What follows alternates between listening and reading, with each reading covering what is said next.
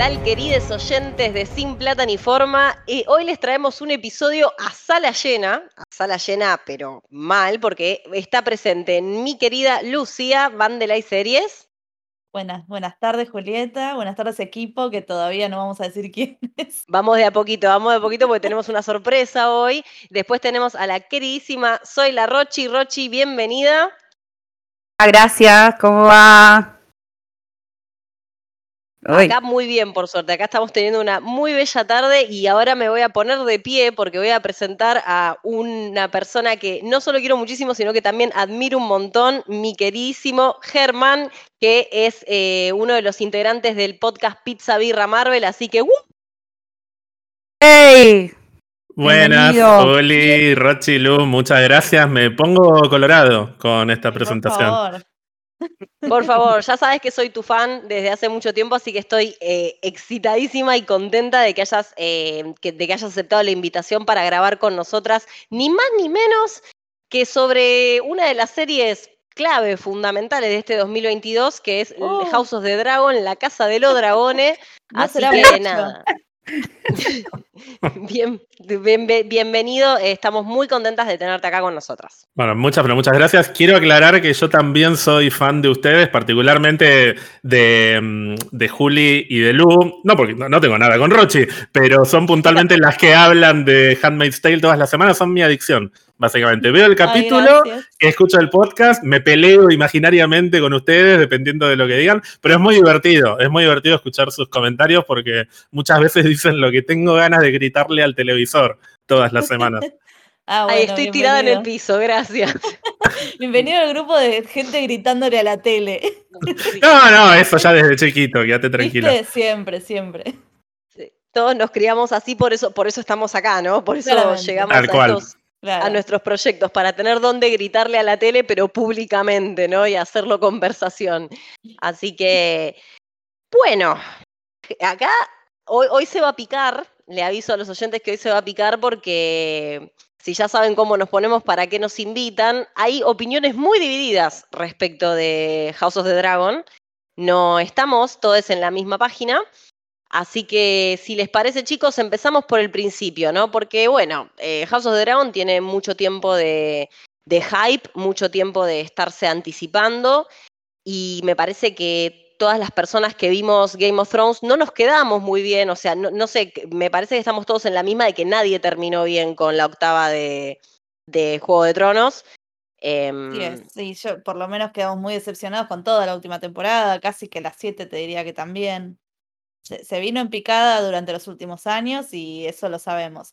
No Sí. saca, no borra todo lo que hicieron antes, que la verdad que fue una serie muy importante, muy divertida, muy entretenida, nos dio que hablar, no, Est- estuvo bien, estuvo muy bien.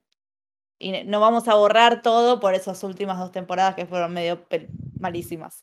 ¿Puedo inaugurar el quilombo? Sí, sí, Ay, ¿te Porque- el final. A mí la séptima y sobre todo la, la octava temporada me parecen muchísimo más desprolijas que las anteriores y tengo muchos problemas con ellas, pero a grandes rasgos yo quedé satisfecho con el final de Game of Thrones. Ay, no. Soy uno de los poquísimos que quedamos satisfechos con Game of Thrones.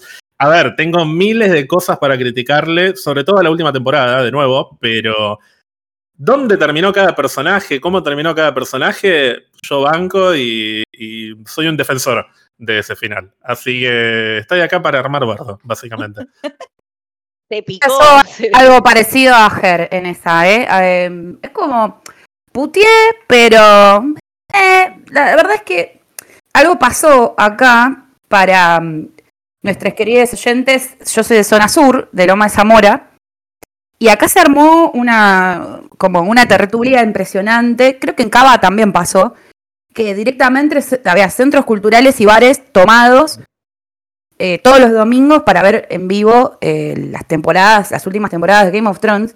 A mí me gustó mucho Sí. eso. A mí me gustó mucho eso, esa cosa de ver en, en manada la serie y terminar tomando birra, puteando y- o amando. Y a mí eso me Eso gustó. estuvo, eso estuvo muy bueno. Sí, yo, te- por ejemplo, creo que yo era la que tenía HBO, así que siempre tenía gente en casa y les cocinaba. Como esa parte estuvo, estaba buenísima. Por más que el capítulo no era tan divertido, no estaba tan bueno, digo. Había, igual por ejemplo, algo. me acuerdo de un lugar al que llegué tarde, pero hicieron, por ejemplo, en vivo, la banda hizo en vivo el sound theme antes de que empiece. O sea, ese nivel de estrictismo. Sí, sí, porque hay muchas bandas de música celta esa bola y, estaban todos recontra en una. Es como que unió gente de, un montón de palos y se volvió también al formato semanal. Hubo como una cosa. Bueno, hizo mucho Game of Thrones, creo, por, por la cultura del espectador y la espectadora eh, en general. Eso me gustó. Entonces, como que no le presté tanta atención al contenido devaluado. Lo que pensamos con Juli también es que lo hablamos muchas veces. ¿Qué serie, o con Virginia, ya, ya no sé, eh, puede generar ahora esto de juntarse los domingos a verla? Porque esta no lo hizo.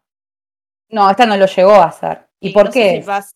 Ojo, generó bastante comunidad, pero más desde lo virtual, y yo creo que eso es un poco, un poco Twitter, un poco los debates en vivo, eh, que, hacía, no sé, Jordi Maquiavelo, Lucas Baini. Eh, hay, como un par de, creadores que están haciendo debates en vivo o después del capítulo. Lo que siento es que pasó la pandemia. Claro. Es posible. Nos acostumbramos a otro tipo de consumo. y además, Además, Game of Thrones tuvo ocho temporadas, esta va por la primera. O sea, yo no. en, las, primeras tres, cuatro, hasta cinco temporadas, nadie se juntaba a ver Game of Thrones. Y me parece que lo más parecido que tuvimos a Game of Thrones hasta ahora fue esto, al margen de la comparación obvia, porque es un spin-off, pero en términos de lo que generó, claro, en términos de comunidad y de juntarse a ver el capítulo, no estuvo a la altura en ese sentido, pero me parece que hubo algo y transformado con esto que, decías de, mm, del post pandemia, ¿no? Sí. Sí, sí, sí, porque incluso en la pandemia se había vuelto una cosa muy común ver películas online, o sea, en grupo, en comunidad, como que el sentido de comunidad sigue estando ahí, pero quizás no se volvió todavía esta cuestión del partido de fútbol, porque es cierto que, que Game of Thrones las últimas tres temporadas era el ritual de los domingos Em, un poco ese ritual es lo que a mí me convenció, porque yo la verdad, sinceramente, no quería saber más nada con este antro. Yo estaba mm. enojadísima, yo estaba muy molesta, estaba molesta con, con Jorgito Martín por no sacar vientos de invierno, que hace poquito dijo, tengo el 75% del libro hecho, que me, vas a volver loca, Jorge, eh, no, no, quiero presionarte, o sea, la escritura lleva, el proceso creativo es muy personal, pero Jorge, me vas a volver loca y muy enojada con el final, muy enojada con, lo que habían sido las últimas temporadas. Entonces, la verdad, no tenía más ganas de saber qué pasaba, no tenía interés en sumarme un spin-off. Y bueno, y empecé no muy convencida y tuve tres o cuatro capítulos en los que sentía que no iba para ningún lado y de repente del casamiento de Renira y Leinor en adelante me subí a la dragoneta y no hubo vuelta atrás. Y gran parte, gran parte de la subida a la dragoneta tuvo que ver con esto, con tener un ritual de domingo, de esperar a las 10 de la noche, de ver el capítulo y después poder sumarme a la conversación con un montón de otras personas. Creo que eso fue un poco lo que, lo que más me gustó, eh, aunque al principio la verdad que no le tenía fe. Y, le encuentro un montón de cosas que quizás no me convencen tanto, pero me terminó gustando mucho más de lo que esperaba. Yo tenía la vara súper baja, tenía la vara súper baja y entonces el primer capítulo me la resubió porque pasaron un montón de cosas. Eh, pero después reflexionando, entrando en los demás, eh, está esta cosa de, che, ni siquiera se calentaron en hacer una música original o hacerle un arreglo, ¿no? ¿Viste? Como decís, mm, descuido, descuido, y después me parece que empezó a saltar mucho la ficha de los descuidos. No sé, Lu, ¿vos qué opinás? Bueno, sabes que estoy de ese lado, del lado que no me gustó la serie. No me pareció inmirable como un montón de cosas, pero me pareció súper larga. Eh, Juli, lo que vos decís de que termine el capítulo y, estar en la conversación, y yo pensaba, ¿conversación de qué? Porque la verdad que no, no había mucho contenido, me van a matar acá, ¿eh? sé que tengo aliados en Instagram porque hay gente que está de mi lado. Saca los eh, guantes, Ger, saca los guantes. No, yo no me peleo con nadie, acá yo escucho tranquilo y después voy a tirar todas las bardeadas que tenga que tirar. Uy, no tengo miedo, tengo miedo porque este chico parece tener mucho fundamento. No, no sé, a mí me pasaba que era la hora, pasaban dos cositas, pero no, había tanto que conversar como en la otra, la serie madre, ponele. Uy, este quiso hacer esto, hizo, hizo lo otro. Ni hablar de que los primeros que cinco capítulos eh, hay un tema que es quién es hereda, quién hereda el trono, quién no hereda el trono. Visto. Bueno, eso que vos decís está en línea con la crítica que le hace Seppingwall cuando Ajá. había visto, eh, eh, él esa primera crítica la hace con seis episodios seis vistos, no había visto el hasta el final, que es verdad, nosotros en Game of Thrones teníamos una cuestión más coral, ¿no? Estaban pasando cosas en el muro, estaban pasando cosas en King's Landing, estaban pasando cosas del otro lado de- del mar, estaban pasando cosas en Dorne en un momento, y eso obviamente hace que quizás por episodio pasen muchas más cosas. Lo que termina pasando acá es que nosotros estamos centrados en esta gente y es este elenco de personajes el que nos convoca. ¿Tenemos este- algún este cambio de locación? Nada más, casi no, casi no. Y tenés un poco el patio, el patio de los Velaryon, de los Rastafaris albinos. como- Claro, pasaste, pasaste de tener que aprenderte los nombres de todos los castillos, de todas las regiones, de todos los continentes, a empezar a distinguir a los rubios, que encima a los cinco capítulos te cambian todos los actores. Y claro. los nombres son todos iguales. Eh, y ahora, bueno, lo de los nombres me parece, me parece problemático. a- a- Tiene porque sentido, pero es muy difícil. yo lo entiendo, pero Damon, Aemon, Aegon, Aegon. Renira, Renis, o sea, te lo pido por favor, yo no sé qué tanto me estás ayudando con estos nombres. Y, y Ger, corregime, ¿puede ser que en Game of Thrones eh, o hubiera una situación así en los libros? No, no me puedo acordar, que hayan Sí. cambiado algunos nombres para que no pasara esto. Estaba pensando en eso, que hay un personaje en los libros que se llama Aya, que es la Sí. hermana de Theon Greyjoy, y en la serie le pusieron Yara para que Ah, no se verdad. confunda con Oya, que mm, era la, la chica, bueno, la que la de Harry Potter, es más fácil. Sí, que es la que sí, viene del norte y que después se convierte en la mm, como en una de las que protege a Bran Stark. Y algo que me gusta de esta serie es todo lo contrario, que es que dijeron, a la mierda, apréndanse los nombres. o sea, apréndanse quién es Egon, hay otro Egon, después va a haber otro Egon más, hay cinco Rhaenyra, cuatro Daemon, no importa, apréndanselo porque justamente una de las gracias de la dinastía Targaryen es que son todos hijos de primo. Más o menos, primos y hermanos. Por eso el hecho de que se llamen todos igual y que se mm, acuesten todos con todos. Y este es el origen de esa famosa frase que dicen tantas veces en la serie, en la original, en Game of Thrones, de cada vez que nace un Targaryen, los dioses tiran una moneda y puede caer de un lado o del otro. O sea, te puede salir bien o te puede salir un demente. Loco. Y justamente Claro, es de porque primos. Porque los Targaryen son estos, son una dinastía que lo único que podía destruirla eran ellos mismos. Y lo que está bueno de esta historia es que vamos a ver, recién se está empezando a ver, pero a medida que avance la serie se va a ver cómo ellos mismos se convierten en su autodestrucción. Y para mí que se llamen igual, que sean todos rubios, que, que te los confundas, lejos de restarle, para mí le, le va a terminar sumando a la historia. Claro, pero también lo que vos decís, Ger, eh, es algo que un poco hablé, hablé con Lu, que es una demanda fuerte de fandom también, porque después vos les estás dando de comer a, todo- a todas las personas que les copa eh, analizar eh, frame por frame eh, y que se saben de memoria los libros, entonces es como que está el servicio de que haya un, un post-consumo, como que vos te, sienta- te sientes y hagas tus análisis y tus, y tus apuntes mentales después y te quedes remanija. Que me parece valioso, pero me parece que mm, hay, más carne, de- o sea, voy a hacer una, una analogía medio chota, perdón, pero me parece que hay por momentos eh, un seitán que se queda seco en la parrilla y no un buen vacío. O sea, a ver si se entendió, ¿no? o sea, re carnívoro lo que estoy diciendo, ¿no? Pero pongámoslo como, no sé, si fuera también música, ¿no? Es como que me pones un sintetizador y, y la otra era una orquesta de la puta madre, ¿entendés? Una orquesta que, era increíble, era un canon impresionante de voces y instrumentos, y acá me está dando un cinte. O sea, siento eso, ¿entendés? Siento como que hay una acotación cósmica resarpada acá, por más que tenga que ver con la fuerza de, de- y la intensidad de los Targaryen, como estás contando vos, eh, me parece como que sigue quedando corto, pero quizás porque no supieron los guionistas manejarse para transformarlo en un producto interesante. Eh, ¿Cómo puede ser que el personaje con más arco y más interesante y con mejores líneas es Damon? O Damon, ¿Cómo se pronuncia? Damon. Damon. ¿Viste? Matt Decís, Smith. Claro, o sea, es como el único con ecos de un Tyrion ahí, como que te tira alguna cosa como ingeniosa. Y por momentos la cortan también con eso, de por momentos se, se desquicia. Todos queremos que se desquicie. O sea, es como Damon losing his shit is, is the best. O sea, es como. Sí, Daddy Damon, Daddy Damon, lista para justificar todos sus crímenes de guerra, no me importa nada. De una, Em, sí.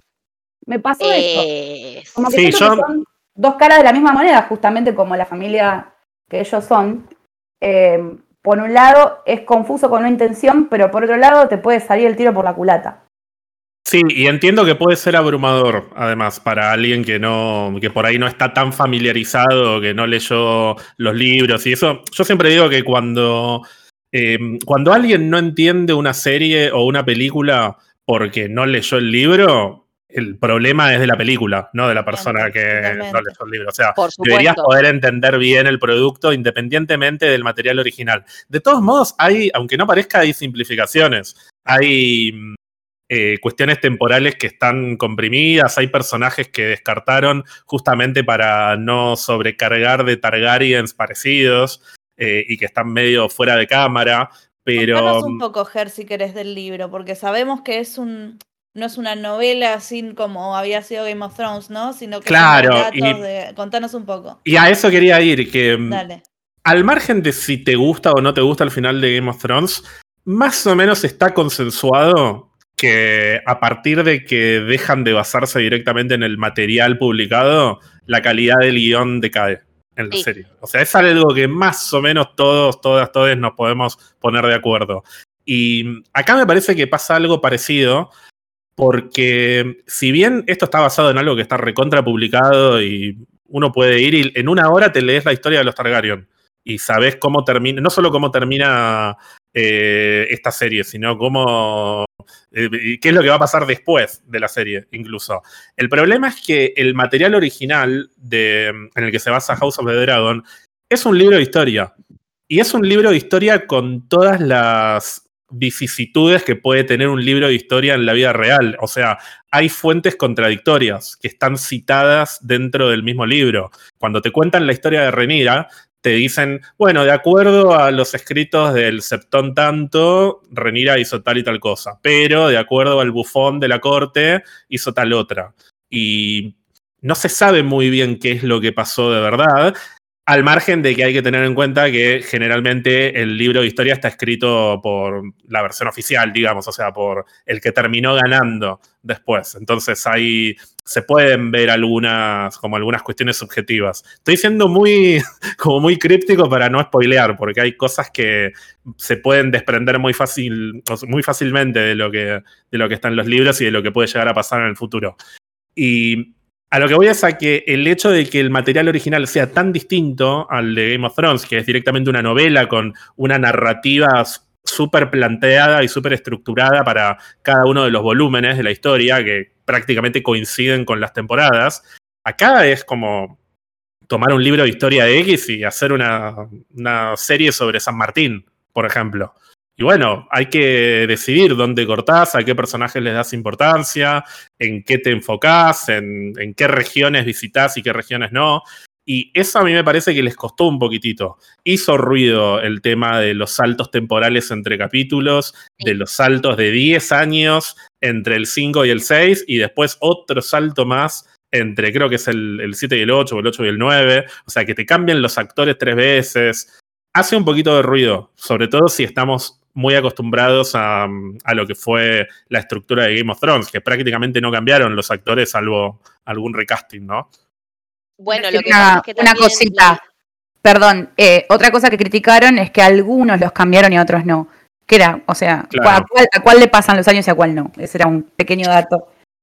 Bueno, que quizás eso es una desprolijidad, claro, eso es una desprolijidad porque digamos, a mí no me pareció, y en esto estoy en contraposición con Lu, a mí me parece que en el momento que dejan de ser Millie Alcock y Emily Carey, eh, las Rhaenyra y Alicent, y pasan a ser Olivia Cook y Emma Darcy, hay un salto de calidad. A mí lo que hicieron las nenas me pareció fantástico, me gustó mucho, pero ellas, bueno, ellas dos son para mí eh, las mejores performances, no sé si estamos de acuerdo en esto, yo creo que que son las, las más grosas del cast, me parece hermoso lo que hacen, eh, de hecho es lo que más me entusiasmó de la segunda parte, pero no podés hacerme un cambio de actrices y que Kristen Cole no envejezca ni dos días, porque ni siquiera le Claro. pusieron onda a que Kristen Cole se viera diferente. Damon tampoco. Damon- a Damon el le, pelo, le le cambian el corte de pelo, sí. nada más, pero sigue siendo, o sea, quizás si se le ponía,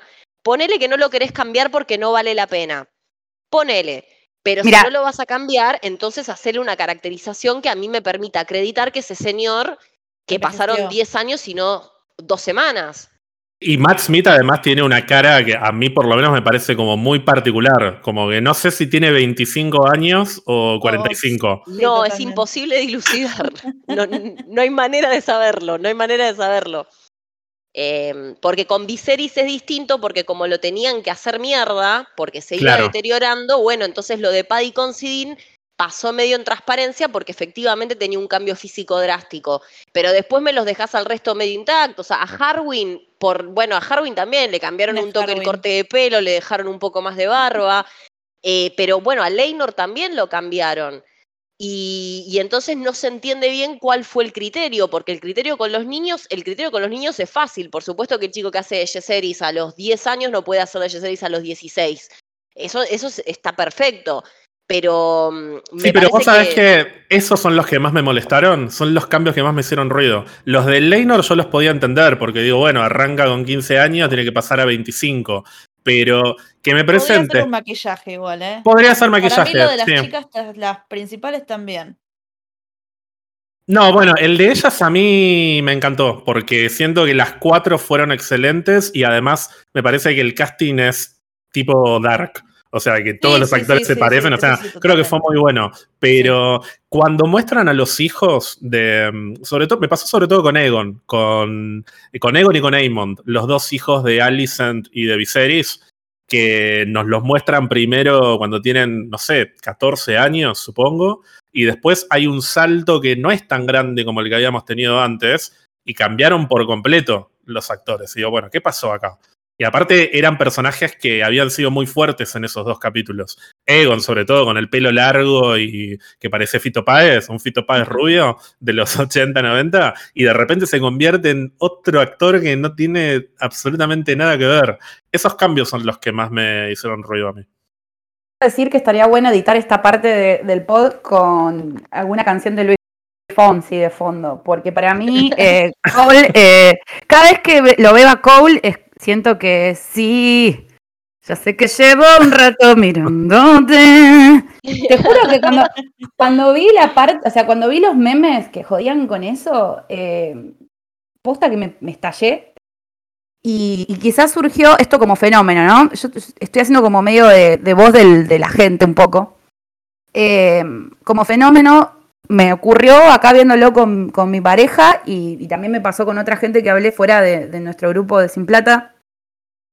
Que era como, bueno, pongámosle nombre de conocidos o de gente que, que se nos viene a la mente para identificar tanta nombreada, tanto nombre. Y eso también me parece que es un, un síntoma, no sé qué opina Ger, un síntoma de que le faltaba un poco de sustancia a los personajes, porque yo que soy docente me acuerdo de los pibes cuando hinchan las pelotas, o cuando o son muy inteligentes, o hacen algo que, lo, que los eh, que me ayuda como a, a, a- a anotarlos, a recordarlos. Y acá había como una cosa también de, le diste tan poco diálogo a los, a, a los, los grupos de hijos eh, Claro. le- y tan poca cámara que es como, olvídate que además me voy a acordar el nombre, que encima es cacofónico, o sea que se parecen entre sí los nombres. Entonces es como, wait a fucking minute, ¿viste? Decís, entonces bueno, ya está, Romina, eh, los albinos, Alicia, Rastafari, claro, Alicia en el País de las Maravillas por Alice, Damián. Damián, Damián, claro, yo, tipo, eh, la, la Reinis, o sea, yo le decía, está la Reinis, cuando decía la, la princesa Reinis, que se parece a la mamá de un amigo, también le decíamos Mimi, o sea, era como, bueno, meter ahí como para identificar. Creo que también ahí está la- hay una falla de su- sustancial en la, en la construcción característica de los personajes directamente. Con los pibes a mí me mataron, eso seguro, viste que te- todos los capítulos hay un parto, ¿no? Estamos de hay un embarazo, un parto, creo que en todos, en los 10. Eh, Y que además entonces, hay un me cuestionamiento de eso. Pará, me porque- perdía en ca- la cantidad de chicos que había, este de quién era, este de que no, o sea, además de que me los cambiaban de, de actor cada capítulo y que los nombres son iguales, te- es lo que decís vos, no sabe, ninguno tenía ninguna característica, eran los hijos de. recordamos al, al- al pibe que es tuerto como el tuerto y tampoco recordamos su nombre.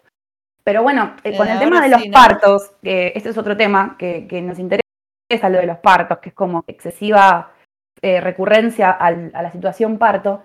Cuando arranca, Ranira tiene un tema con eso, que no, transformarse de una máquina de tener hijos, se lo dice a su madre cuando la madre vive, y después no lo retoma, o sea, aparece con, con los chicos. También hay un tema con hablar de la sexualidad y la elección de, y de qué significa el matrimonio como institución, que tampoco se retoma. Es como que se intenta hacer como una pseudo profundización al principio y después ya no. Después ya se pasa como a las líneas argumentales de la historia per se. Eso también me Bueno, pero pareció eso, ¿sabes con qué creo que? Yo creo que eso tiene que ver con un- una diferencia fundamental entre eh, Game of Thrones y eh, Fire and Blood, digamos, que es que la primera, esta primera temporada fue un prólogo de la danza de dragones. Y yo creo que nosotros con Game of Thrones ya arrancábamos directamente, íbamos a, al momento del quilombo. Cuando nos contaban la previa y, la revolución de Robert, siempre era algo más contado y no, no, no hacía la cuestión. Acá quisieron hacer un prólogo y yo creo que este problema que tuvieron con los saltos temporales tuvo que ver con eso, porque vos haces toda una temporada de prólogo y en esa temporada de prólogo, para que la gente no se embole, por ahí tenés que saltar cosas.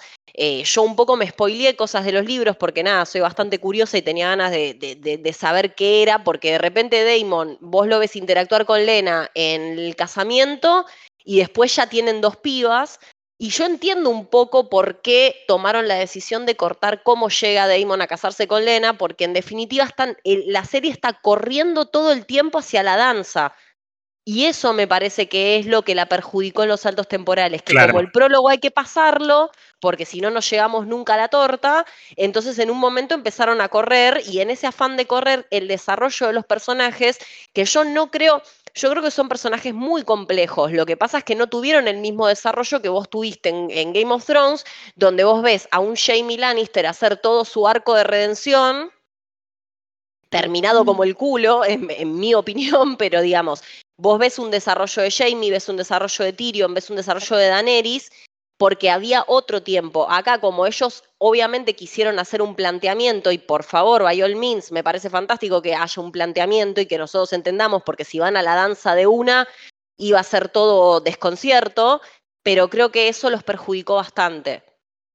Yo no estoy de acuerdo para nada que sean complejos. Los personajes de. Se muere de risa. Los personajes de Game of Thrones estaban bien planteados del episodio piloto. Tomá. Mm, Jamie deja todo lo que es. Está bien que después tiene la redención que decís, pero él se muestra con, no sé, eh, el, el final del primer capítulo, ¿se acuerdan? The Things I Do for Love. Me va a quedar grabado hasta, hasta Para el siempre. Not Penny's Boat, igual que ese, igual que un montón de otras cosas. Em, él ahí ya siento que, eh, claro, que tenía mucho más complejidad, o Tyrion que tiraba algún chiste y tiraba que era el enar, como que contaba mucho más su historia.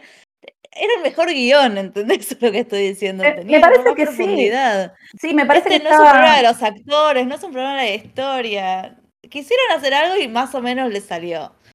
Puede Me- ser, yo tengo, le tengo fe a la temporada que viene. Te- siento que, como decís vos, esto fue un prólogo y, y es- quedó así y ahora se va a poner más interesante. Y ahora supongo que como se pica, porque evidentemente se va a picar, eh, van a tener otras cosas de las que agarrarse. Igual, bueno, sí, este es el punto en el que no, o sea, en- entiendo lo que vos decís por una cuestión de tiempo de desarrollo, pero a pesar de esa escasez, yo hay bastantes cosas que logré entender de los personajes, incluso cuando fueron escasas, porque, por ejemplo, eh, Luceris, Luquitas, Sí, que en paz descanse. Eh, Lu- Luquitas es un personaje que tiene un desarrollo muy escaso, pero yo en las pocas cosas que vi de Lucas, o sea, primero cuando salta a defender al hermano y le termina arrancando el el ojo al tuerto, o sea, tipo, o sea, te termina convirtiendo al tuerto en el tuerto desquiciado, ¿no? Em, primero en ese momento y después en esta conversación que tiene con la Romy al principio del último capítulo, cuando vos ya ves esa conversación y ya sabes que el personaje va a crepar, porque vieron que hay, hay ciertas conversaciones en las series que ya te dan la pauta de que ese personaje no va a ver la luz de un nuevo día. Sí, conversaciones medio ominosas, digamos. Exacto, exacto, que mm, Algo está mal. Se están despidiendo con mucho primer plano acá.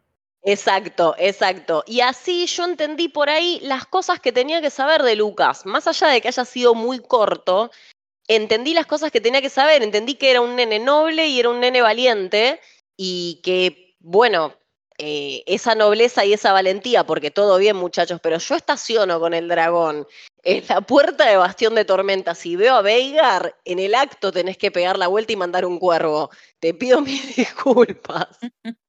Yo hubiese hecho eso, nope.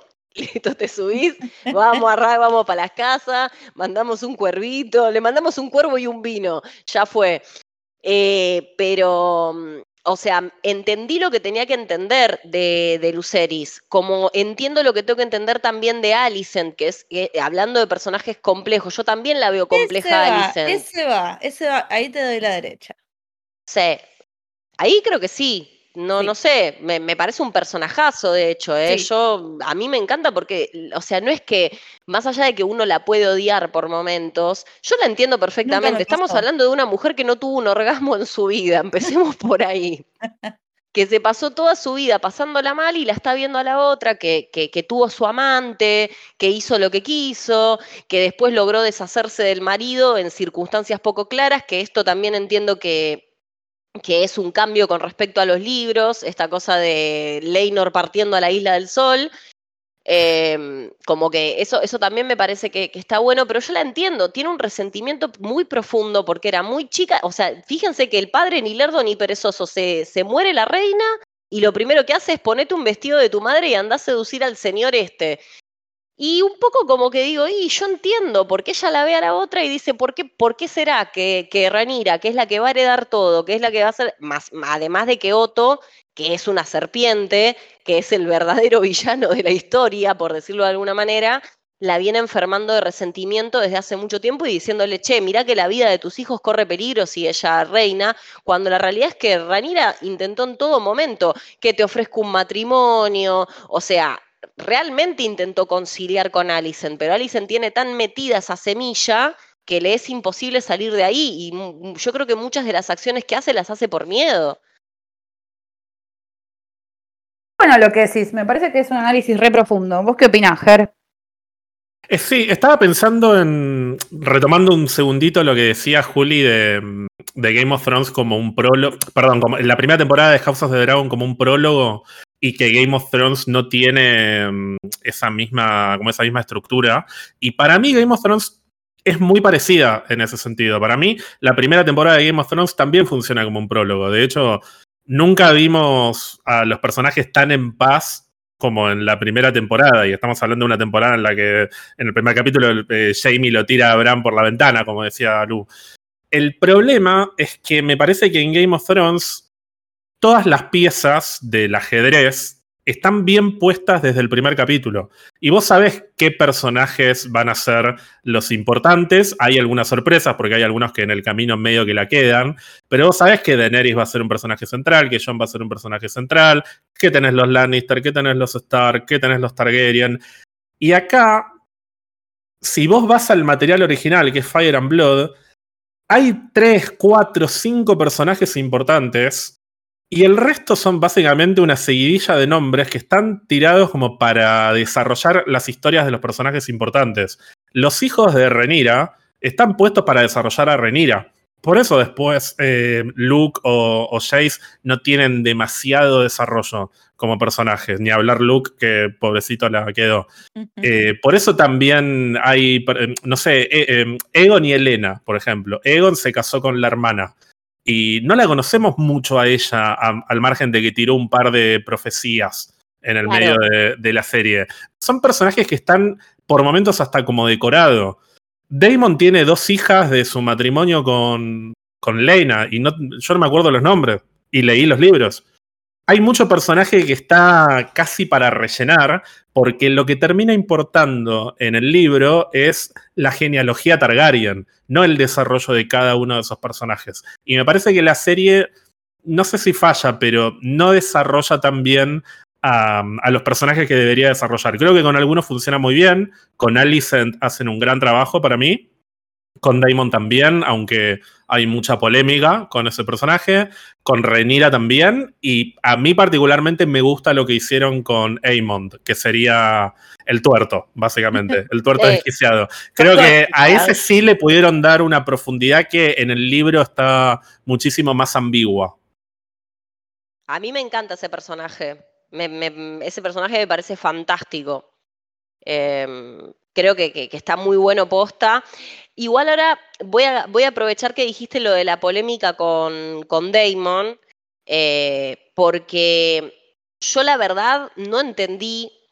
Yo creo que hay una romanti... No, no, yo, yo, entiendo todo. A ver, esta serie a mí me ha hecho sentir, o sea, me ha hecho shipear un incesto, digamos. O sea, no, nos ha hecho shipear un incesto colectivamente. Entiendo que hay un montón de grises y hay un montón de cosas que se dieron vuelta en ese proceso, pero yo no pienso que Damon sea un, un, gran tipo. A mí me parece que es muy oscuro. Y la gente decía, che, pero en los libros no la ahorca a Ranira, ¿por qué lo hace acá? Primero, los libros son una cosa y la serie es otra, que es un debate que yo lo vengo teniendo desde Harry Potter para acá y evidentemente nunca se resuelve, que es esta cuestión de, che, cambiamos de soporte, va a haber cambios, no, no vas a tener exactamente la misma historia. Y segundo, durante toda la serie lo vimos cometer atrocidades, entonces sabemos que es un tipo gris y por mucho que ame a su familia, está en ese momento recibiendo al mismo tiempo la noticia de que el hermano eh, se murió.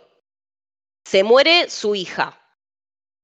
Y encima la ve a su mujer teniendo las mismas actitudes conciliadoras que él repudiaba en Viserys porque, porque sabía que lo convertían en un rey débil y de Chapa le tira lo de la profecía y obviamente que a Damon, primero que eh, para él debe estar desvariando porque la escucha hablar de la profecía, entonces debe decir, uy, otra más, ¿viste? Como, pero además de darse cuenta que encima su hermano hay algo que nunca le confió. Claro. Entonces, porque, eh, como que todo el mundo, no, Damon no haría eso, Damon haría eso, y el Damon de la serie claramente que lo haría, lo vimos, lo vimos supuestamente ultimar a su esposa, lo vimos eh, sacarle la tapa de los sesos a un Velaryon. Eh, lo vimos coordinar todo lo de Leinor para, para que se pudiera escapar, que bueno, a, acá es eso, pero podría haber sido otra cosa, podrían haberlo matado y él hubiera estado detrás de eso. Entonces, si sabemos que es un tipo sin escrúpulos ni moral, entonces, ¿qué es lo que nos llama tanto la atención? Nos llama la atención porque todas queremos jugar a Daddy Damon, pero Daddy Damon es un sorete en muchas cosas.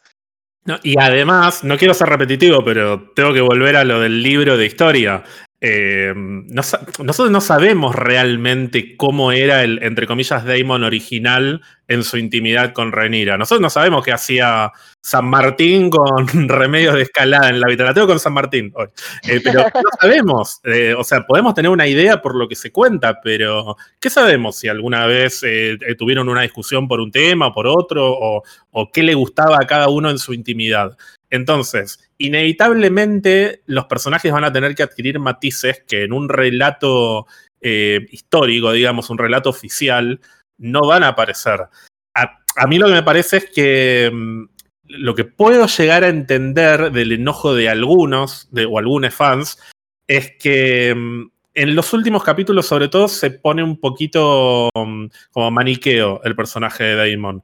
Hay algunos matices positivos que tiene el personaje que mmm, no porque estén en el libro, sino porque se sabe que se filmaron, hay escenas eliminadas y demás, en los que se lo ve más sensible y se lo ve como, como un esposo que acompaña primero a Leina y después a Renira, que en la serie no terminaron quedando, y yo creo que hubiese sumado eso, no para romantizar a Damon, sino para volverlo un personaje todavía más complejo, como por ejemplo Jamie. Jamie me parece un personaje súper interesante, eh, volviendo a Game of Thrones, ¿no? Uh -huh. Justamente porque tiene cosas que decís, che, qué noble que es este tipo, y a la vez es una basura. Empujó a un nene de una ventana en el primer capítulo. Uh -huh. Y a medida que. algo después? ¿Cómo? Después, cuando cierres, déjame quiero decirte algo. Sí, no, lo único que mm, justamente una de las cosas que a mí me molestaba de Game of Thrones era que a medida que avanzaba la serie, los personajes un poquito se iban washeando y perdían esa mm, como esa ambigüedad eh, y esa como esa volatilidad entre el bien y el mal que los volvía más interesantes al principio. Y acá me parece que hay un washeo también de algunos personajes. Eh, explique bolleo, que acá no, no me llega ese, ese Le digo, le digo como para decir que están como más limpitos, pero limpitos en el sentido Ah, de el que wash. tiene que, Ah, Claro. Psicópatas. Claro, te tiene que quedar en claro que de la pareja de Renira y Damon, el más malo es Damon. Claro, pero respecto a esto que vos decís, eh, que lo planteó primero Juli, eh, el tema de la romantización y que en realidad el flaco es una caca, yo creo que de vuelta hay una necesidad de eh, agarrarse a algún personaje y, volverlo entrañable muy fuerte en esta serie. Porque de vuelta tenés el mismo, prácticamente el mismo público de GOT, eh, alguno que otro que se habrá subido al, a la dragoneta, pero estás acostumbrado a, a endiosar a los personajes. Estás acostumbrada a tener, a tenerle cariño y bancarle todas eh, a un Jamie, a un Tyrion, a una Arya, ¿entendés? Y, y entonces acá el que más arco y el que más laburo tiene es Daemon. Entonces, por eso creo que aunque sea eh, una basura de persona finalmente, es el que tiene las mejores líneas de diálogo. Yo me, me cen- me centro mucho en lo que entiendo y entiendo que está mal escrita en ese aspecto, en que no supieron distribuir bien el pastel. ¿Entendés? A él le dieron lo mejor. Claro. eh, con matices Porque positivos y negativos, pero, pero, pero es el es- nombre actoral. Él, él, él es Matt Smith. El resto, mm. más o menos. Bueno, ahora pasa a ser Olivia Cook. Pero el Eh, actor, hace de, Darcy- el actor que hace de Viserys y el actor, el actor que hace de Otto son actores resarpados Sí, ingleses, pero no son Matt Smith. pero no, no brillan. Ese es el problema. Viserys no brilla. Viserys es una cosa que. Pero Mm. una vez. Estás como, dale, dale, viste, ¿cuánto más te vas a yo, pudrir? Ah, yo yo me, re quedé con Viserys. Ay, Sí. a mí no me, Sí. hizo, no me hizo sentir nada. No, No, yo, en yo realidad cuando, ningún personaje me hizo sentir nada. Pero yo cuando se murió me pregunté cómo había llegado a querer tanto a ese personaje, porque como arranqué odiándolo porque tomó esa decisión sobre su mujer, de la que se arrepintió hasta el último minuto de su vida, y me alegro, eh, yo al final terminé empatizando mucho con el chabón y eso me sorprendió. Me sorprendió lo, que, lo mucho que empaticé con el tipo cuando me di cuenta de que, a ver, ese, ese chabón no estaba para ser rey de nada, porque lo único que le importaba era mantener junta esa familia, que por supuesto, y por eso también el capítulo 8 fue, y ahora ya lo puedo decir con la temporada cerrada, fue el que más me gustó. A mí el capítulo 8 me encantó porque me gustó mucho ver esta cosa de este tipo que dice, bueno, los voy a sentar a todos acá y lo último que él ve, o sea, él se va, se va a, a su lecho de muerte convencido de que su familia se arregló. Y, y nada más pues, sí. lejos. Sí. Fue lo que más me gustó de, de toda la serie, ese momento eh, como armonioso, eh, medio forzado, que, que se logra en esa noche, pero de todos modos, no sé, no es grande pa, ¿entendés? Esto es un... Es otra cosa, ¿viste? Como que decís... De hecho, se plantea en algunos diálogos torpemente, como otra cosa que queda a mitad de camino, el binomio. De, che, pero vos sos el rey. ¿Qué, te- tanto te calentás por, por los dramas de tu familia? Si vos sos el rey, pon el foco acá. Vamos a hablar un poco de, esa subtrama que es la guerra, en la que él no quiere participar mucho ni fervientemente, que queda re desdibujado. Para ustedes, Juli y Ger, quizás que la tienen más clara con, con lo que pasa, debe haber sido una papa, pero yo me volví loca con lo de los cangrejos y esto y el otro. Era como, De ¿eh? hecho, a, a mí me pasa que ya me había olvidado que sucedió. Ayer escuché un podcast y hablaban del, del señor cangrejo ese y no, me- lo borré totalmente de mi mente. Es que el señor cangrejo pasó sin pena ni gloria para mí. Yo no, fue Era para mostrar que, que Damon quería ser el rey y que el otro no quería conflicto.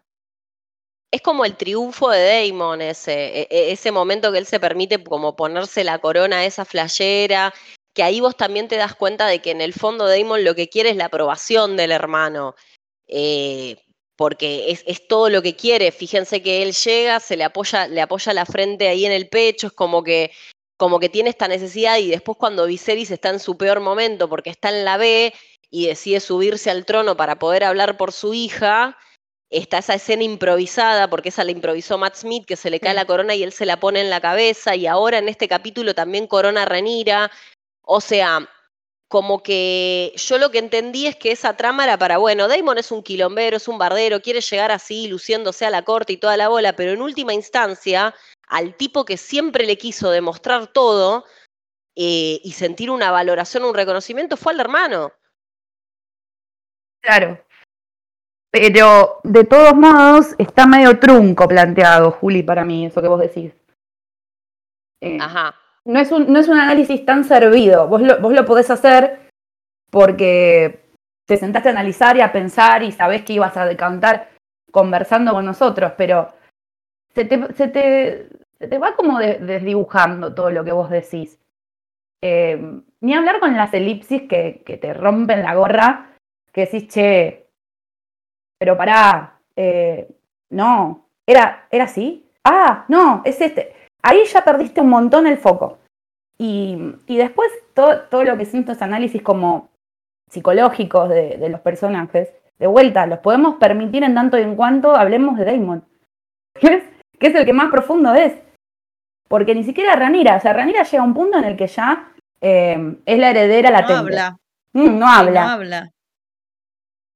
Es la heredera latente y es como también un poco la que va a heredar esa, esa cuestión como para unificar, ¿no? Como esa energía unificadora la va a heredar. Y, y listo. Eh, siempre está embarazada o siempre está con el bebé, o siempre, o sea, como, ¿qué onda? ¿Viste? Me parece que le aflojaron ahí. ¿Qué opinan de los partos horribles? Porque son todos horribles. Bueno, yo Ah. cuando vi el primer episodio, eh, yo eh, tuve un nivel de incomodidad que digo, no, eh, estaban casi tapando la tele y quería saber la opinión sobre todo de, de- de mujeres, bueno, de personas gestantes, porque mm, no terminaba de entender, che, ¿está bien esto?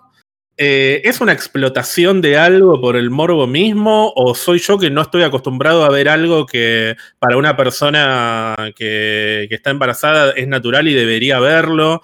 Eh, como que estuve muy confundido, pero la pasé mal. Y a medida que fueron pasando los episodios y se empezaron a, Nunca vi tanto feto en una serie No, seguro. No, no, no, con no, tanta sí. sangre. No sé, yo te- eh, tengo 19 temporadas de Grey's Anatomy. Lo que pasa en el primer capítulo pasó en Grey's Anatomy sin la muerte de la madre, pero el, el abrime sin anestesia con un cuchillo sucedió. A mí me pareció pero muy me- me Enter the pareció- Void.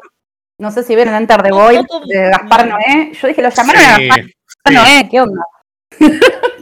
Pero O me, el, me capítulo, pareció. o el capítulo de Vikings que hacen eso del águila, eso, ay, había sido un espanto. ¿Lo vieron? ¿Se acuerdan? Sí, No vi Vikings. sí, sí, pero, sí, por- sí. pero ¿sabes por qué no vi Vikings? Porque me contaron lo del águila y decidí que no, Ah, estaba, bueno, no podía pasar por esa situación. Sí, pero bueno, acá. Ger, estabas terminando de decir algo, perdón. No, porque es el mismo episodio que media hora antes le cortaron los testículos y el pene a un tipo y aparece el primer plano de los testículos ahí en una pila de cadáveres. Entonces, llega un momento en el que digo, che, ¿esto es inteligente o están simplemente explotando la violencia gráfica como para que digas, ah, volvió Game of Thrones, volvió la sangre, volvió la violencia, está buenísimo? No sé si era necesario hacerlo tan gráfico o tal vez sí. Eh, no sé, sinceramente no sé qué pensar de, de toda esa secuencia del primer capítulo. Yo creo que fueron víctimas de una premisa eh, que tiraron en el primer episodio. Cuando Renira va a hablar con la mamá, la mamá le dice, este es nuestro campo de batalla. Y de hecho, en ese episodio hay un paralelismo entre el, el- el parto y la- el torneo, donde se, se están dando con de todo. Y yo creo que es esa premisa la que los hizo, o sea, que ellos entendieron que para que esa premisa pudiera permear, no estoy diciendo que esté bien o esté mal, para que esa premisa pudiera permear en toda su magnitud y la entendiéramos, entonces todos los partos tenían que ser horripilantes. O no todos, porque el parto del 6, cuando nace Joffrey, el más chiquito, es un parto. O sea, e- es como Sí. se ve un parto y es un laburo que está en la cámara constantemente arriba de Emma Darcy que la está pasando mal porque está pariendo, o sea, ninguna mujer cuando está pariendo está pariendo en un lecho de rosas y pasándola bárbaro, ese parto es el único que no fue violento y que no terminó con muerte de madre, muerte de hijo, muerte de ambos. Eh, pero me parece que fueron medio esclavos de esa premisa. Pero y sí entonces, al terminó ser con, esclavos el- de eso, perdón, con la tortura de ella llevando a su bebé recién habiendo parido. Porque es su campo de batalla. Por eso Por digo, para mí fueron eso, esclavos de esa premisa. Sí, Y porque además Alicent quería, había exigido ver al bebé y ella dice, bueno, entonces te lo voy a llevar yo y voy a caminar cada uno de los centímetros hasta, hasta tu habitación. Y a mí me gustó mucho ese, mm, como presentación de la nueva Renira, digamos. Sí, eso estuvo bien. Eh, Sí. porque fue un plano secuencia, además, lo, mm, como que me compré al personaje, compré la versión del personaje y, compré esta rivalidad entre estas dos ex amigas. Pero, pero no sé, el último episodio también tiene un parto que es terrible, es muy, muy, muy gráfico. Y entiendo lo que, lo que dice Juli, lo, de, lo del parto como, como un campo de batalla, pero, pero no, termino de, no termino de decidir si está contado de una manera inteligente o si se podría haber retratado de otra manera. Para mí es un recurso que tiene que ver con visibilizar ciertas, eh, no, ciertas, o sea, vi- visibilizar el sufrimiento femenino en, ese, en el ámbito, ¿no? Eh, ponerlas más, poner más en foco el sufrimiento femenino, poner más en foco a la mujer, en la construcción de la mujer acá, creo que va por ahí, pero me parece que también al mismo tiempo lo, limita un poco, porque parece que eh, vamos a, ese parto de Ranira final, eh, loca después está íntegra y muy completa a nivel psicológico después de haber sufrido lo que sufrió y visto lo que vio en, en su propio parto. Entonces es como, bueno, pero para la verosimilitud te la metiste medio, you know, eh, ¿a dónde? Porque no, me parece que también ahí falló eh, querer mostrar cierto sufrimiento, cierta, eh, cierta sensibilidad porque no lo completan. ¿Entendés? No lo como nada de lo que está propuesto desde la sensibilidad y desde la emotividad en esta serie.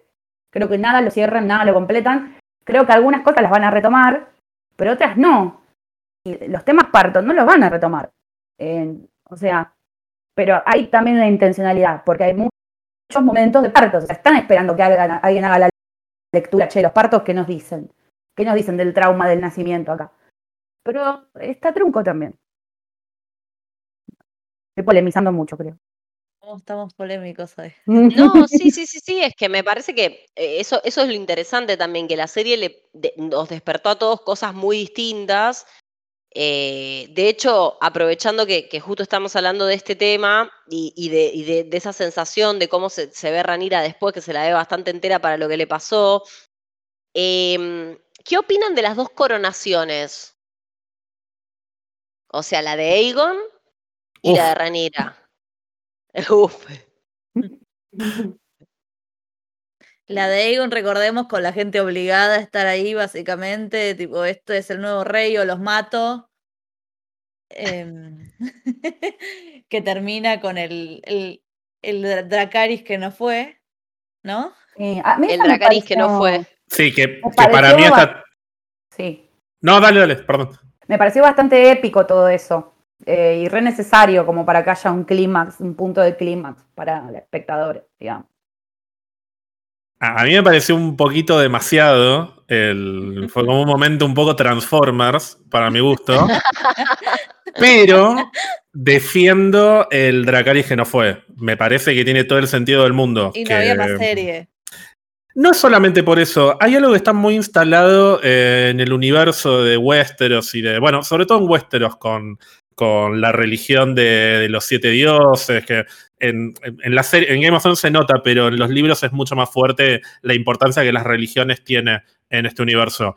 Y mm, el tema de matar a una persona que tiene tu misma sangre es lo peor que podés hacer a los ojos de los siete dioses, de los dioses viejos, los nuevos, los, los futuros, todos. Eh, por eso es tan, pero tan grave lo que pasa en el último episodio al final, con Aemond y con, y con Luke. Así que ¿No te hubiera costado si hubieran puesto, no sé, como fragmentos de, de- de las, de las premisas de, de esta misma religión cada vez que habría un episodio, por ejemplo? Porque aprovechémoslo si lo tenemos. O sea, tener un claro. creada, creada un, un sistema, un sistema de creencias dentro de una saga, que es muy importante siempre, el lugar de esas creencias. Acá está como recontra relegado. No lo había pensado, Claro, ahora bueno, que lo dijiste. Eso, eso es algo que yo lo tengo recontra interiorizado. Es algo que. mm, Es obvio que no se van a matar entre sí. Por eso, no sé, Tyrion y el padre, por ejemplo. Es gravísimo ese momento. Y en el libro, después de- del asesinato de, de Tywin, Tyrion cambia por completo. Por eso digo que a partir de la quinta temporada en Game of Thrones están como muy limpitos los personajes. Porque. Tyrion sigue siendo más o menos el mismo personaje en el resto de la serie. Y en el libro se convierte en algo absolutamente diferente porque tocó fondo con eso. Entonces Pero, eh, entiendo por qué. falta entonces. Claro, por eso digo que Y cambia mucho. yo lo tengo naturalizado, pero si, si el resto de la gente no lo tiene tan naturalizado, es un problema de la serie. Es un problema Claro. de, de que no está lo suficientemente bien eh, instalado. No lo tenés, eh, no lo tenés lo suficientemente planteado como para que digas, no, ¿cómo va a matar a toda su familia? Lo No, y hay otra ¿les cosa también. Ay, perdón, Juli. No, no, no, que, que, que otra, otra cosa también tiene que ver con lo que, que es la explicación que después Renis le da, Renis le da a ellos cuando llegan. No era su guerra para iniciarla. Claro. Está está bien que se cargó un par de un par de pobres, ¿no? Porque lo gracioso de todo esto es que, tipo, no era tu guerra para iniciarla, pero en lugar de escaparte por el Dragon Pit, decidiste reventar el septo con un montón de gente adentro que no tenía nada que ver. Pero mm, a lo que voy es que es cierto lo que ella dice. Nosotros también hablamos desde un lugar en el que todos sabemos que la danza de dragones se desató. Pero los personajes no lo saben. O sea, los personajes lo están viviendo ahí. Y a mí me parece que también ella estaba en una posición no solo de terminar siendo una persona que mata su propia sangre, sino también de, che, todo bien, pero esa no es la guerra de, de. No es que ella es la que tiene que dar el primer golpe. Lo que corresponde en todo caso es volver y decirle a Romina, che, Romina, mirá que te, mirá que te están copando el rancho, te están haciendo bruto golpe de Estado. Y ahí que ella decida cómo se va a manejar. Entonces a mí me hizo sentido. Lo que pasa es que, bueno, obviamente estaba esta cosa, todos queríamos gritar Dracaris que nos vamos a ahorrar un montón de sufrimiento. Pero, pero no, para el, el personaje está parado en otro lugar completamente diferente. Al margen, a mí esa coronación me pareció muy buena. La de Aegon me, me- encantó, me pareció muy épica todo el recorrido, las espadas, pero lo que más me gustó es como en ese pequeño momento, eh, ese pibe que se sintió totalmente dejado de lado por su familia y ese chabón que- que, bueno, que siente como que, que nadie lo quería, que, lo, que nadie lo quiere, que igual nadie lo quiere, pero digo, y que todos están esperando algo de él, cómo él llega casi, él llega derrotado a que lo coronen.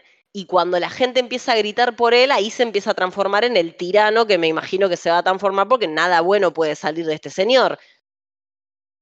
Sí, le agarra un poquito el gusto.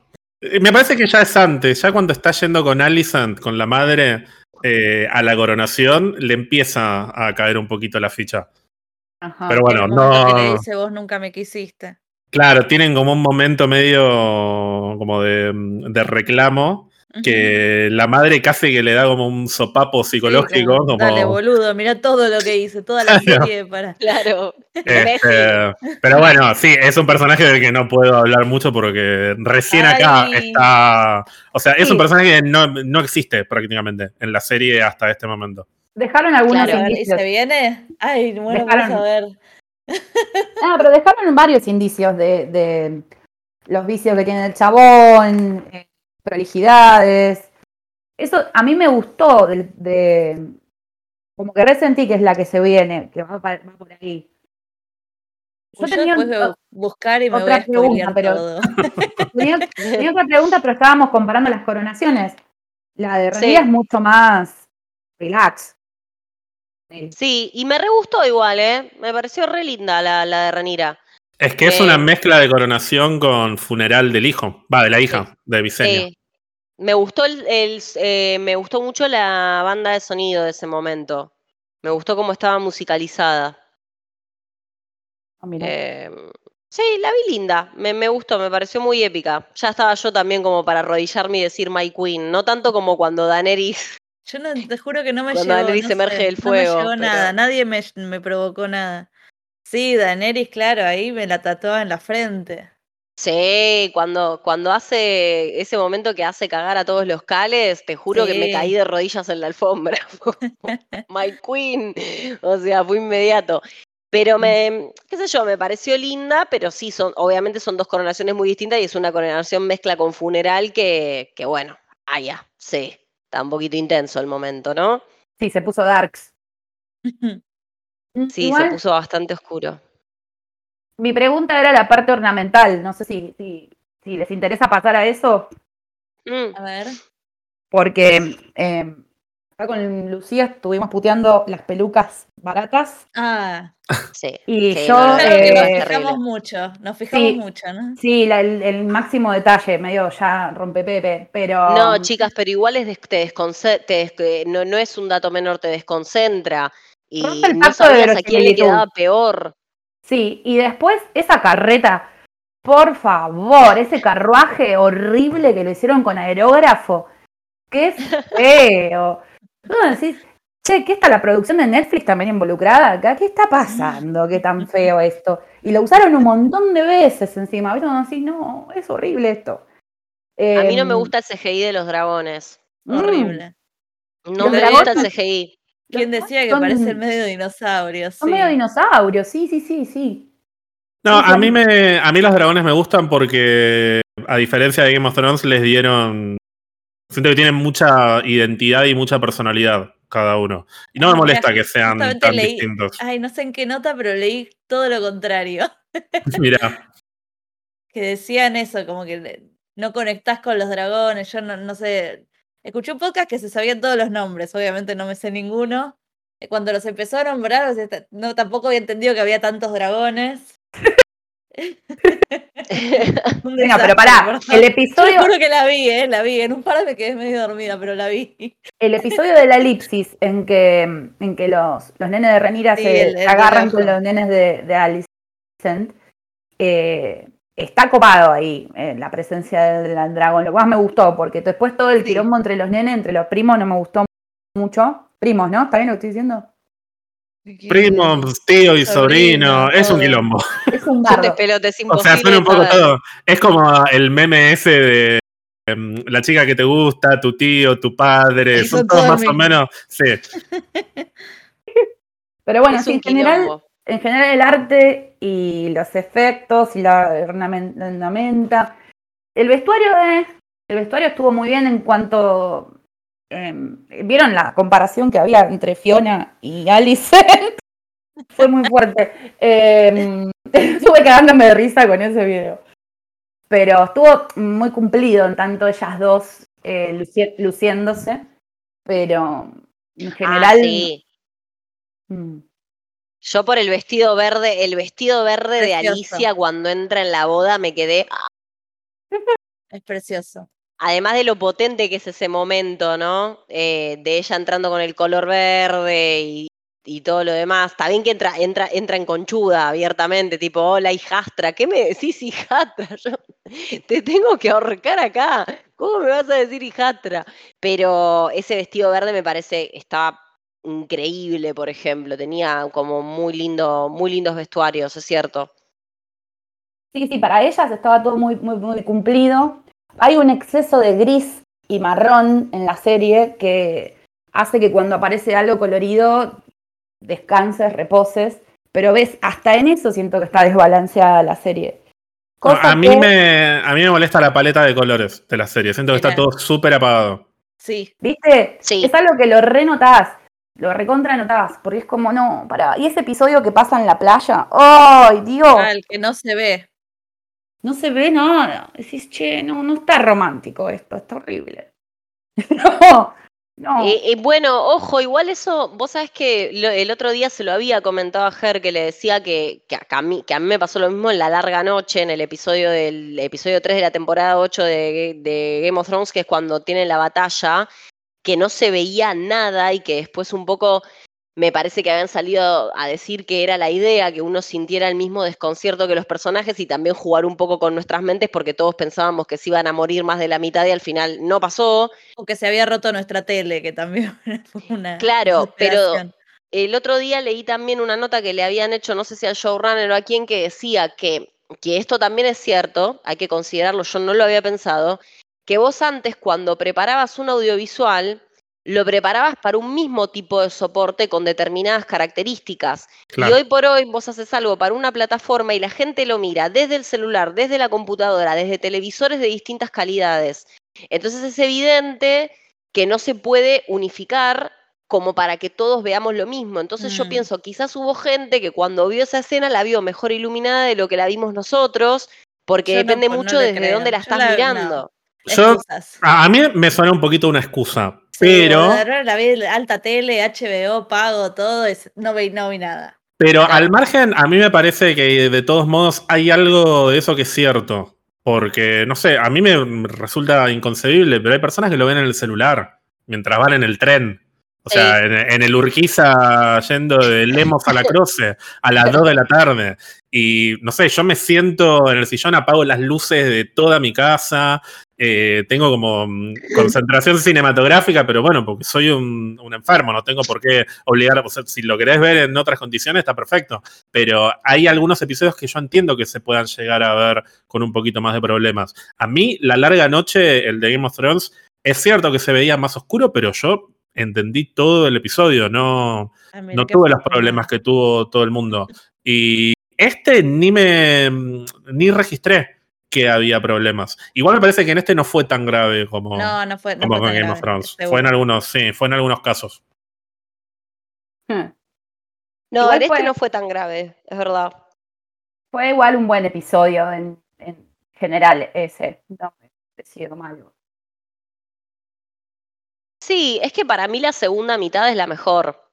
La segunda mitad de la temporada yo siento que es la que, la que pica y la que se pone mucho, mucho más interesante, porque también se empiezan a, desenvolver algunas cosas y sobre todo porque también ya la conversación comunitaria se volvió muy graciosa, porque creo que lo, que me causaba gracia es que venimos todos shipeando, ¡yay! Vamos el tío y la sobrina, y de repente horrorizados por el fetiche de pies de Laris, y uno dice, pero... Eso fue ¿Por muy qué? divertido. Claro, ¿cuál es nuestra escala de en qué nos hemos convertido, no? Porque estamos shipeando un incesto hace seis episodios y de repente, que igual me pareció también interesante eso, porque después mirando y remirando otras escenas, ella siempre se descalzaba Ah, mira. cuando estaba con él. Claro, yo no me había dado cuenta. Pasa que siempre se, descal- se descalzaba, pero no lo veíamos a él en. Nah, fue, fue terrible. Fue como, oh Dios, mis ojos. My eyes. No sé en qué momento aparece Laris, de hecho, cuando aparece Laris es como, y este, que me hace acordar por momentos a, mm, tiene como, como destellos de, mm, eh, ay, ¿cómo se Littlefinger. llama? No, no, no, no, el- no, personaje de otra saga, eh, no, no me sale ahora, el que dice My saga? Precious, el Ah, de My Gollum. Ah, medio Gollum. Tiene una cosa medio Gollum, como, viste, como, que, que está así, como, como encorvado y como, "Ay, Los pies. Sí, sí, sí. Igual, bueno, pero ves, ahí tenés un personaje que me parece que con lo poco que tiene está bastante bien planteado, porque la primera vez que lo vemos, eh, ese el flaco está, eh, ese es el, el tercer episodio, me parece, que es cuando le están tratando de presentar distintos candidatos a Renira y ella después mata al jabalí y que está este Jaime Lannister que es insoportable. Sí, sí, sí. Eh, Bueno, y tienen toda esa cosa, y él está sentado entre las señoras escuchando.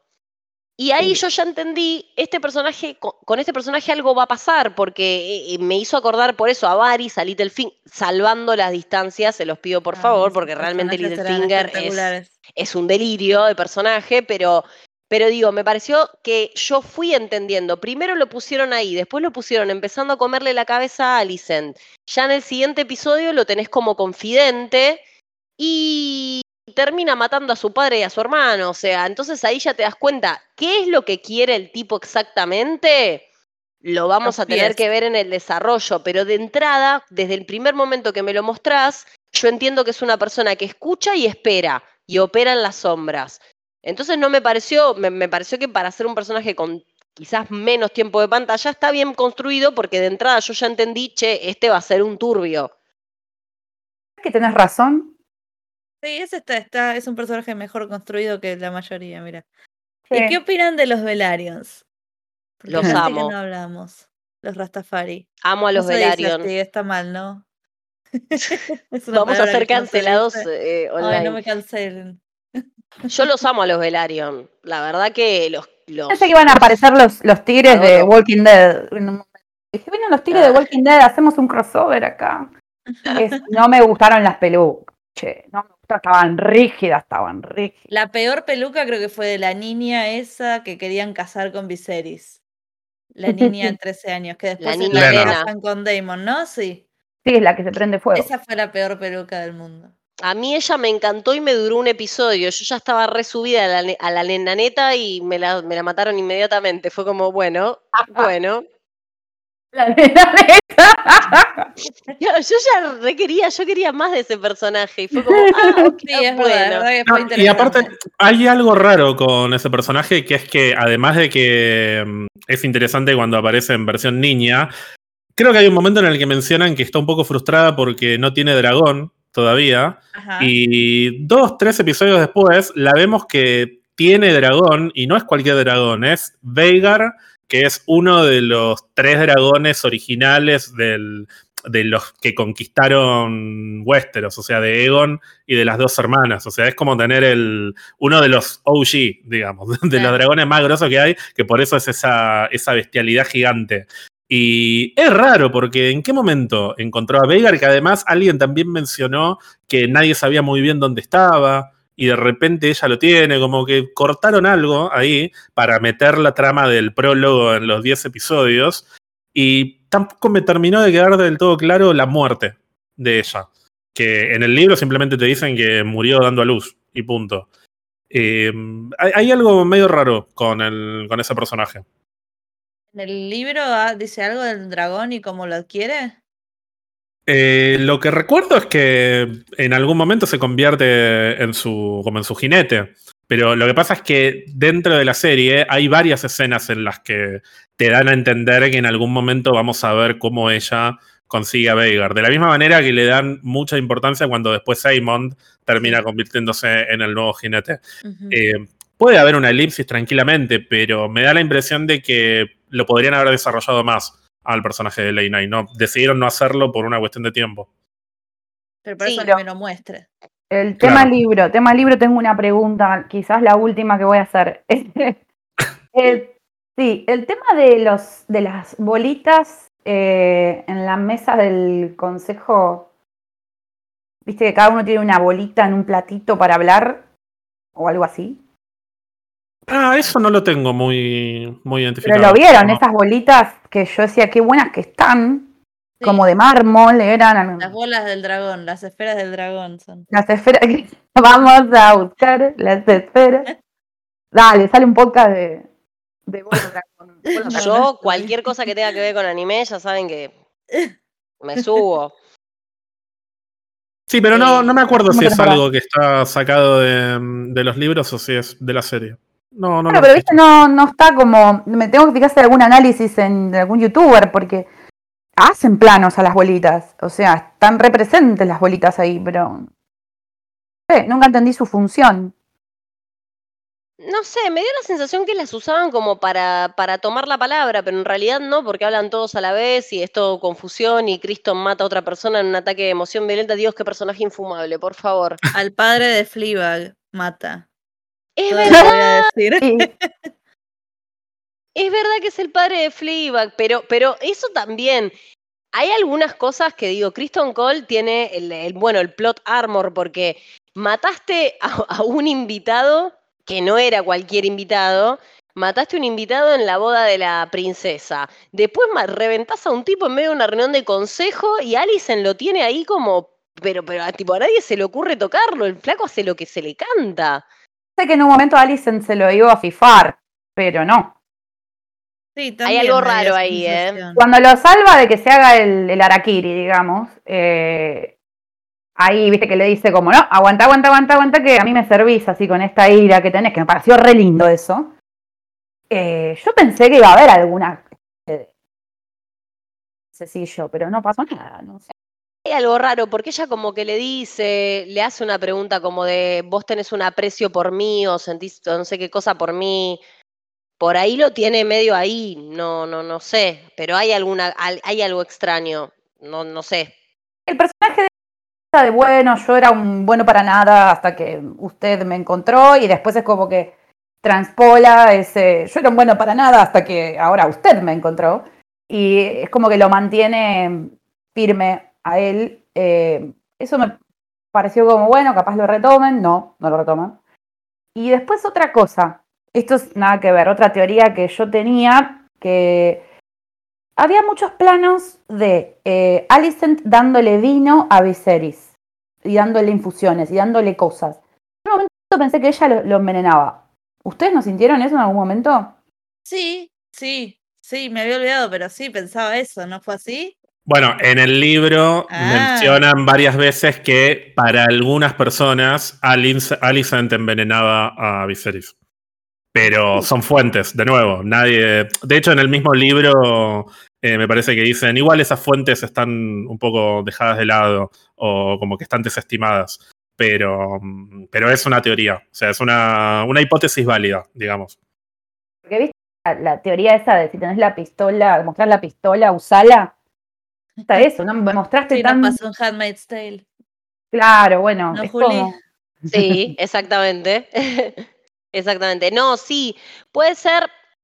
Ah, pasa que también es parte de la ambigüedad del personaje, porque un poco también cuando, cuando sucede este malentendido, porque también es una serie que en los últimos capítulos también es como si todos los quilombos suceden porque la gente se malinterpreta entre sí. Aemon no quiso matar a Luceris, eh, Alicent que Viserys le estaba hablando de un Aegon. Yo sinceramente estoy convencida, si mostrás una pistola usala, en ese mismo episodio se muestra que eh, Viserys está perdido y que hay momentos en los que está hablando con Ranira y piensa que está hablando con Alicent y viceversa. Entonces, para mí eso no lo están mostrando por casualidad. Y yo sinceramente no compro, no compro. Yo siento que Alicent se está autoconvenciendo porque yo, pe- pero me, me, puedo jurar que ella se da cuenta que él cree que está hablando con Ranira. Sí, porque además mencionan varias veces que mm, como tiene tanto dolor, está sufriendo tanto la, la enfermedad que tiene, le dan mucha leche de amapola, la famosa milk of the poppy, que Sí. es esto que les dan para, que es como una especie de, mm, como de analgésico, digamos, para que no les duela tanto. Sí, pero Eh, lo que tienen, Pero, claro, perdés un poquito, te pones como medio boludo, digamos. Y Sí. por eso es que llega un momento en el que la dependencia de la Milk of the Poppy hace que, mm, que se confunda a las personas, que balbucee. Eh, por eso no, yo no compro mucho lo del envenenamiento. Para mí estaba medio pasado ya. Y coincido 100% con Juli que Alicent, muy tirado de los pelos, además. Cómo, cómo interpreta lo que le dice Viserys. Como que lo tuvo que forzar un poquito para sacar esa conclusión, pero creo que lo cree al 100%. Creo que se autoconvenció. Claro. Sí, sí, sí, sí, por eso, como que. Y aparte también ahí sí considero que hay un momento medio raro que es cuando Otto, nada, después en el consejo dice, bueno, hay que ir a matar a Ranira, a los pibes. Y viste que ellos dicen, che, eh, bueno, este Lannister, este Lannister que abre la boca y es como, por favor, callate, que le dice esto que venimos planeando hace años. Y Alicent se muestra sorprendida. Y a mí me llama un poquitito la atención porque es bastante evidente que tu padre quiere poner a tu hijo en el trono desde hace un montón de tiempo. Entonces, ¿qué es lo que Desde le que la mandó sorprende con el tanto? vestidito a seducir al rey. Claro, y ella actúa como, ah, nadie, nadie me consultó, pero reina, ¿no te diste cuenta de que esta era la idea de ellos desde siempre? No sé. Hay Sí, pero me parece que lo que más le molesta es que la hayan dejado afuera de toda esa conspiración. Se siente más marioneta que nunca. Ah, Es que- puede ser, es- claro. es- un cara, relato. Es un relato que está ese, el de que ella es dejada de lado y que se cree poderosa, pero en realidad los hombres toman las decisiones por ella. Eso está en, un- en una discusión que tiene con, con Rhaenys, creo. Sí, Es que en ese mismo capítulo, ni bien muere Viserys, Otto, que justamente es una basura absoluta y que él sí que no tiene problema en matar a una persona que tenga su misma sangre, Otto lo que... La estrategia de Otto, que no está dicha explícitamente, es deshagámonos de Aegon, que es un desastre, y que el rey sea Aemond, que sea el siguiente. Y por eso eh, Alicent lo manda a...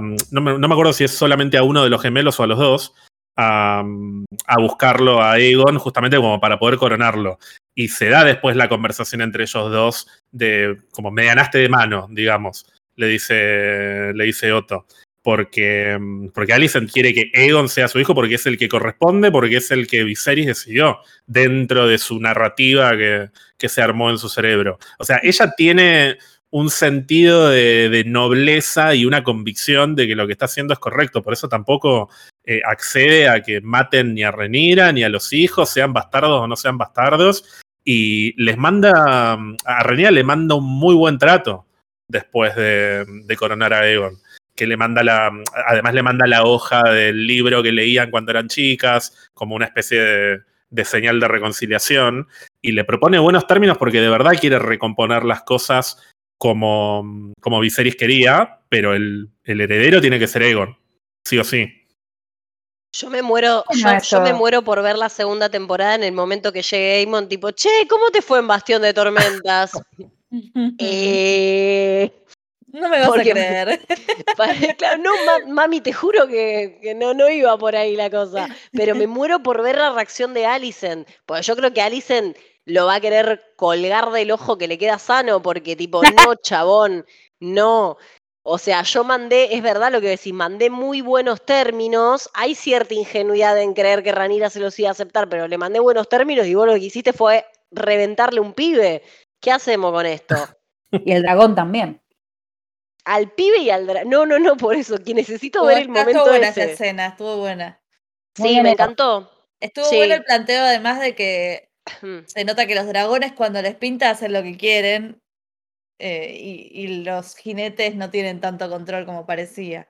Bueno, en el primer episodio, eh, creo que es al final, cuando mm, cuando Viserys decide que Renira va a ser su heredera, están frente a la calavera de Valerion, que fue el dragón de Aegon el Conquistador, que fue el dragón más grande de todos, y, la lección que le da Viserys es, los dragones son...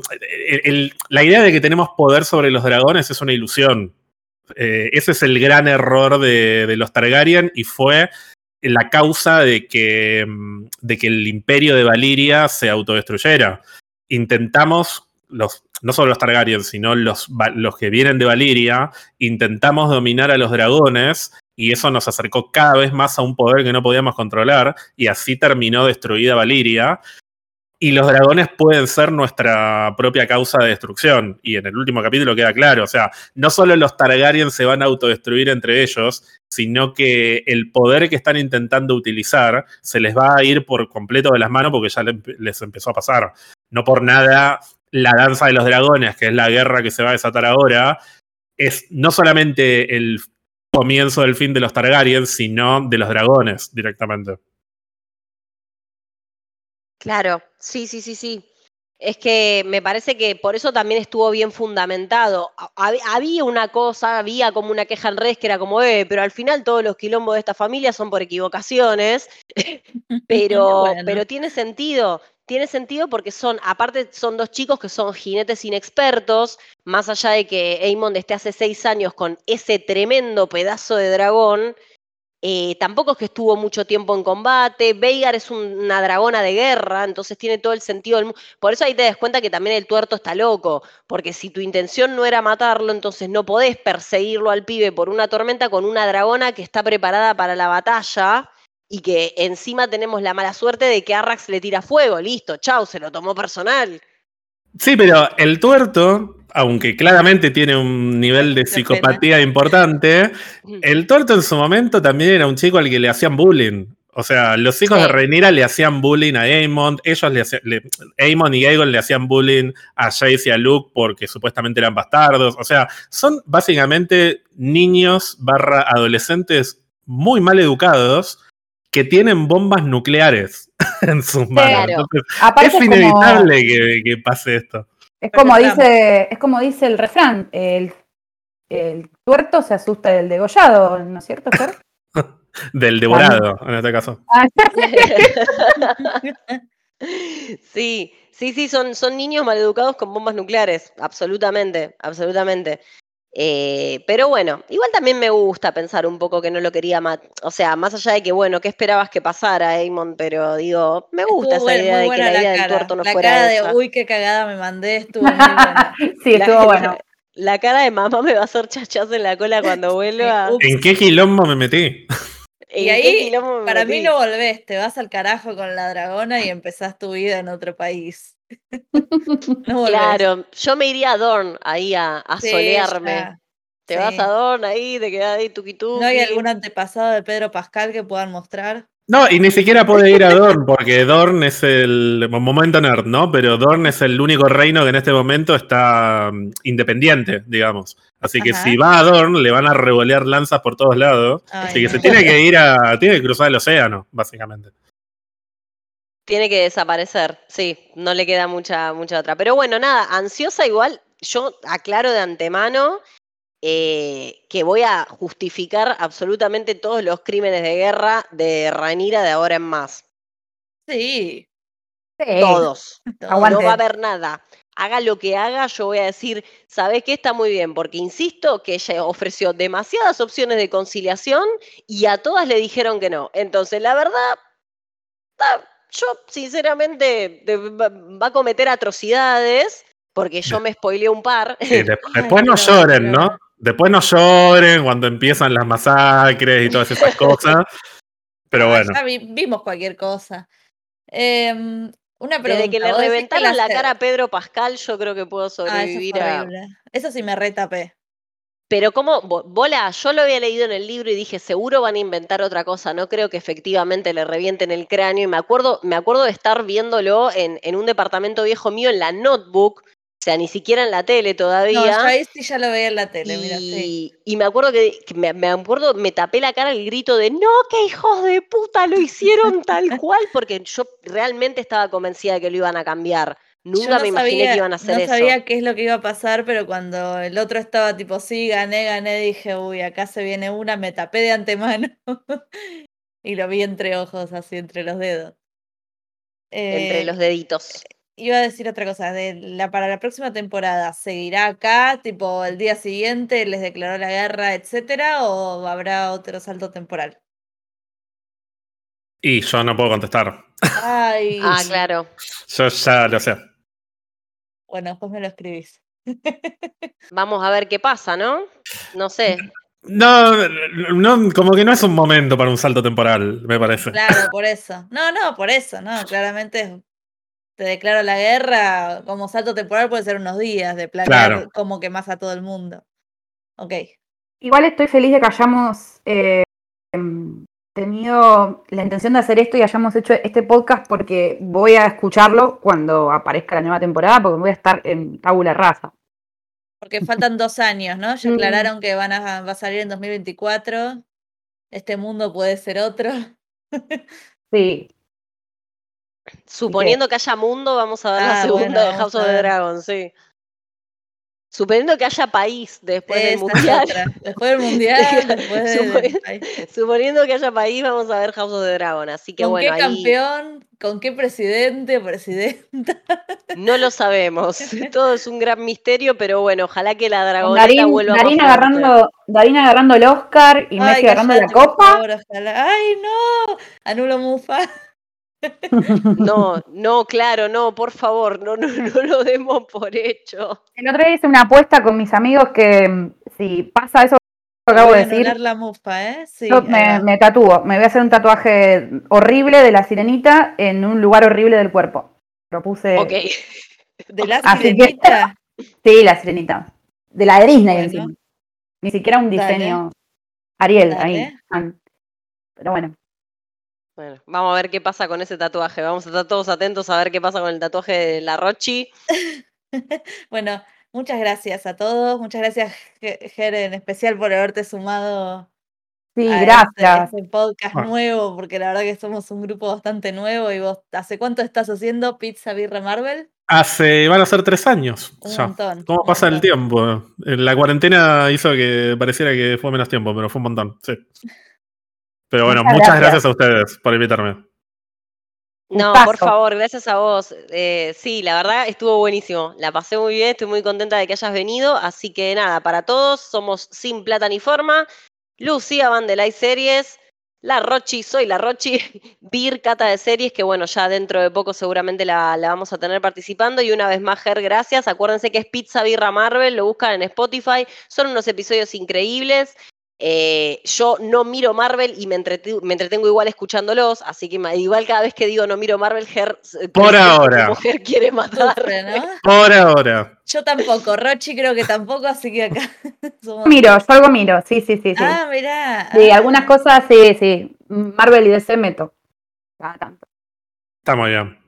Está muy bien, entonces nos va a tener que evangelizar, pero bueno, para que también lo busquen y lo sigan, eh, porque posta es una gran experiencia y gracias, gracias, gracias. Estoy chocha, me parece que, que fue una, una muy linda charla. Bueno, muchas gracias a ustedes. La pasé muy, pero muy bien. Nos vemos en dos años para la temporada siguiente. Nos vemos entonces para la temporada siguiente y con todo el resto de contenido que hacemos en Sin Plata ni Forma, así que los esperamos por ahí. Chau, chau.